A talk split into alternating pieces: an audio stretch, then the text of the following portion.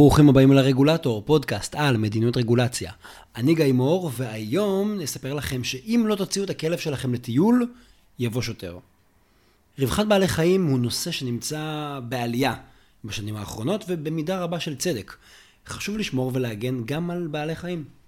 ומדינות שונות קובעות כל מיני רגולציות שהמטרה שלהם זה לשמור על רווחת בעלי החיים במגוון תחומים. החל מחיות מחמד, דרך ענף החקלאות ועד אה, איסורים כלליים להשתמש בבעלי חיים לייצור מוצרים כמו מעילי פרווה למשל. גם אם הרעיון עצמו נכון, הביצוע שלו בפועל עשוי להיות שגוי, והוא עלול להיות אפילו מזיק. והנה דוגמה אחת לזה. בגרמניה, הממשלה פרסמה טיוטת רגולציה עם שורה של הוראות חדשות לשיפור ההגנה על רווחת בעלי החיים. והטיוטה הזו כוללת הוראות על כל מיני נושאים, אנחנו נתמקד כאן בשתי הוראות שחלות על כלבים. ההוראה הראשונה אומרת שהבעלים של כל כלב חייב להוציא את הכלב לשני טיולים בכל יום, באורך מינימלי של שעה. ההוראה השנייה אומרת שאסור להשאיר את הכלב לבד במשך היום. אם אתם יוצאים ללימודים או לעבודה, מישהו צריך להיות בבית ולהישאר עם הכלב, או לבקר אותו מספר פעמים לאורך היום. ואני רוצה לעבור כרגע לחדשות הרעות. למה ההוראות האלה, לדעתי, עלולות להיות מזיקות. וזה לא בגלל שלא אכפת לי מבעלי חיים ומהסבל שלהם, להפך, אכפת לי מאוד. ואם גם לכם אכפת, אתם אמורים להסתכל בצורה קצת חשדנית ועקומה על ההצעה הזו, כי היא עלולה ליצור בעיות ותוצאות לא רצויות. ובואו נדבר על שלוש בעיות מרכזיות. הבעיה הראשונה בעיניי בהצעה הזאת, זה שההוראה הזאת כופה וגורפת מדי. ההוראה מניחה שלכל הכלבים יש את אותם צרכים. למשל, שכל הכלבים צריכים לצאת לשני טיולים ביום באורך של שעה. אבל מה לגבי כלבים זקנים, או כלבים חולים, או כלבים פצועים? ויש כלבים שאי אפשר, ואפילו מזיק להוציא אותם לטיול. ההצעה הזו בעצם מכריחה את הבעלים של כל כלב להוציא אותו לטיול, אבל היא גם מכריחה את הכלב עצמו לצאת לשני טיולים ביום. גם ביום של שרב, גם כשקר, גם כשגשום ומושלג בחוץ. זוכרים גרמניה. מי אמר שזה טוב לכל כלב? וכמובן, אגב, שאם הבעלים של הכלב הזקן לא יוציא את הכלב לטיול, הוא עדיין עבריין, גם אם, אם הוא עושה את זה למען הכלב. חוץ מזה, מבירורים שעשיתי עם וטרינרים, לכלבים מזנים שונים יש צרכים שונים. למשל, כלבים קטנים פחות זקוקים לטיול ארוך. כללים גורפים ואחידים מדי הם פוטנציאל לבעיות.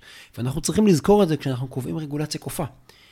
וזה הסיפור עם מורכבות של רגולציה. היא צריכה להתבסס על הסיכונים ועל המאפיינים השונים ולהיות מותאמת ולכן אנחנו צריכים מצד אחד לתת עדיפות לכלים לא רגולטוריים, שהם בכפייה, ומצד שני רגולציה יותר גמישה ויותר דיפרנציאלית.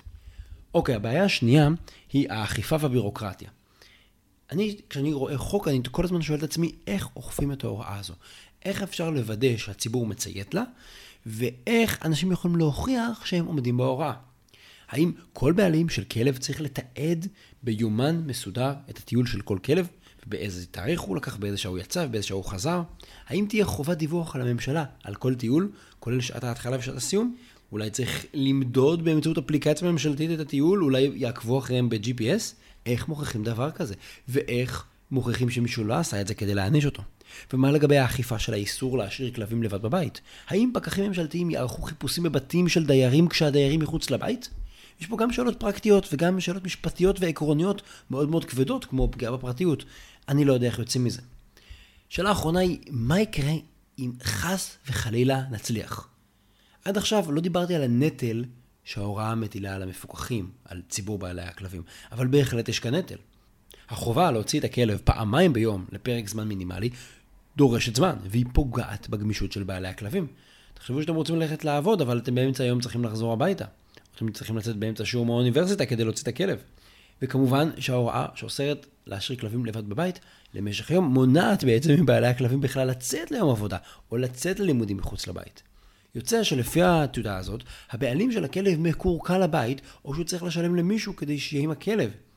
אם היום יש dog walker, שמוציא את הכלב לטיול תמורת תשלום, אולי בעקבות רגולציות מהסוג הזה אנחנו נראה dog sitter, על משקל בייביסיטר, שיושב ושומר על הכלב גם כשהכלב נשאר בבית?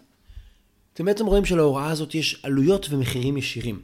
בזמן עבודה, בפגיעה בגמישות, בכסף שיוצא מהכיס, וכמובן הבירוקרטיה שנלווית להוכחה של ציות להוראה או הוכחה שמישהו הפר אותה. ואולי התשובה שלכם היא, אז מה? זכויות הן דבר חשוב, ואם אתם רוצים לגדל כלב, אתם צריכים לדאוג לו, וזה יעלה לכם כסף. אז התשובה הזאת היא תשובה לגיטימית, אולי גם צודקת, אבל זה לא מספיק להיות צודקים. כדאי שנהיה גם חכמים. אם נטיל על בעלי הכלבים נטל גדול מדי, ואפילו נצליח לאכוף אותו, אנחנו נגרום לזה שגידול של כלב זאת תהיה בחירה עם מחיר מאוד מאוד גבוה וכבד, ואז כנראה שיש אנשים שיבחרו לא לגדל כלבים. מי ייפגע מזה? הכלבים. יש כלבים שממתינים לאימוץ והם יישארו בכלביות ואצל העמותות. ואולי יהיו אנשים שיחזרו את הכלבים שלהם לעמותות, או חלילה אפילו ינטשו אותם. אני לא מצדיק את זה. אני לא אומר שזה בסדר. אני אומר שזה יכול לקרות. אם הרגולציה מטילה נטל מוגזם, אנחנו גורמים לאנשים להעדיף לא להחזיק כלבים. ויש לנו הרבה דוגמאות לרגולציות שגרמו לתוצאות מהסוג הזה. ואז מה שיקרה בטווח הבינוני והארוך, זה רע לרווחת בעלי החיים. כי רגולציה כבדה מדי עלולה להביא לצמצום ואולי להכחדה של גידול כלבים כחיות מחמד. עכשיו, אני בטוח שמקדמי ההצעה תומכים ברעיון של חיות מחמד, כי הם תומכים בזכויות שלהם. ואגב, זה טוב שאנשים שחיים בעיר נחשפים לבעלי חיים. זה תורם, אגב, במיוחד לילדים שגדלים עם כלבים. יש מחקרים שמראים שהם אה, ילדים כאלה בריאים יותר, הם חסינים יותר נפשית, הם סובלים פחות מאלרגיות ועוד המון המון תועלות. אבל אם הרגולציה תכביד יותר מדי ולא תהיה מספיק מתאימה, פחות אנשים יגדלו חיות מחמד. ואנשים שחיים בעיר פשוט לא יראו חיות מחמד. ולא יראו בעלי חיים. זה ממש כמו שרגולציה כבדה על מסעדות עלולה להביא לסגירה של מסעדות. זה כמו שרגולציה כבדה על פעוטונים עלולה להביא לסגירה של פעוטונים ושיהיו פחות פעוטונים. זה קורה בעוד תחומים, זה יכול לקרות גם כאן. וכמובן שאני מתאר פה מגוון רחב של בעיות, לא כולם בכך יתממשו, ולא כולם יתממשו באותו מקום ובאותו זמן. וזה יקרה בכל מיני עוצמות, אבל המטרה שלי היא לא לנסות לנבא מה יקרה. המטרה שלי היא להראות את סימני האזהרה ותמרורי האזהרה שאפשר לראות עוד בשלב הגיבוש, ושהרגולטור צריך לשקול אותם. אני לא איזה גאון הדור, עוד אנשים יכולים לראות את זה, פשוט צריך לרצות. תראו, במסגרת העבודה שלי אני משתתף כל הזמן בדיונים על רגולציה, גם רגולציה קיימת שצריך לבחון וגם הצעות לרגולציה חדשה. ואני אוהב לשאול שאלות קשות, כי בעיניי הן שאלות חשובות. וכשאני שואל כאלה שאלות, או כשאני מציג את החסרונות של איזושהי הצעה, הרבה אנשים מתבלבלים בטעות וחושבים שאני נגד ההצעה. למשל, אם מישהו אה, מציע רגולציה על חברות סיגרות, ואני מעיר שיש איזושהי בעיה לדעתי ברגולציה, אז אה, פעם אחת אה, טענו שאני חלק מהלובי של חברות הסיגריות, ושאולי חלילה אני בעד שאנשים יעשנו ויאכלו. וברור שזה לא המקרה. זה פשוט דרך ממש גרועה להתמודד עם ביקורת. אני שם לב שכוונות טובות ואפילו רעיונות טובים, לפעמים יש איתם בעיה. לפעמים זה בעיה מהותית, ולפעמים זה בעיה בביצוע, בטכניקה, משהו קטן שאפשר לסדר. ולכן חשוב לשאול שאלות קשות, וחשוב להתמקד במבחן תוצאה, ולא ברעיון או בכוונה הטובה. אז אם אתה שואלים אותי, אוקיי, מה, מה לעשות? התשובה הקצרה היא שצריך לחשוב לפני שמחוקקים. זה לא חוכמה לזרוק הצעות. צריך לעשות עבודת מטה מקדימה. צריך להתמודד עם השאלות האלה, עם השאלות הלא נעימות. צריך לראות איך מצמצמים את ההשפעות האלה. להתמודד עם שאלה זה לא לענות לה. זה לקחת את השאלה ולראות איך עובדים עם הנחות המוצא ועם הסיכונים כדי לצמצם את הסיכוי לכישלון. חשוב שנדבר על זה, כי רגולציה על זכויות בעלי חיים היא רגולציה עם כוונה מאוד מאוד טובה, והיא טרנדית, ודווקא בגלל זה היא עלולה להיקבע בצורה מזיקה, שעלולה לפגוע או בציבור, או אפילו בבעלי החיים. זהו, זה היה להיום, תודה שהאזנתם לפרק הזה של הרגולטור. מוזמנים להיכנס לאתר האינטרנט regulator.online, יש שם את כל הפרקים עם מקורות, עם הפניות, עם תמונות, עם תרשימים. התכנים משקפים את דעותיי בלבד.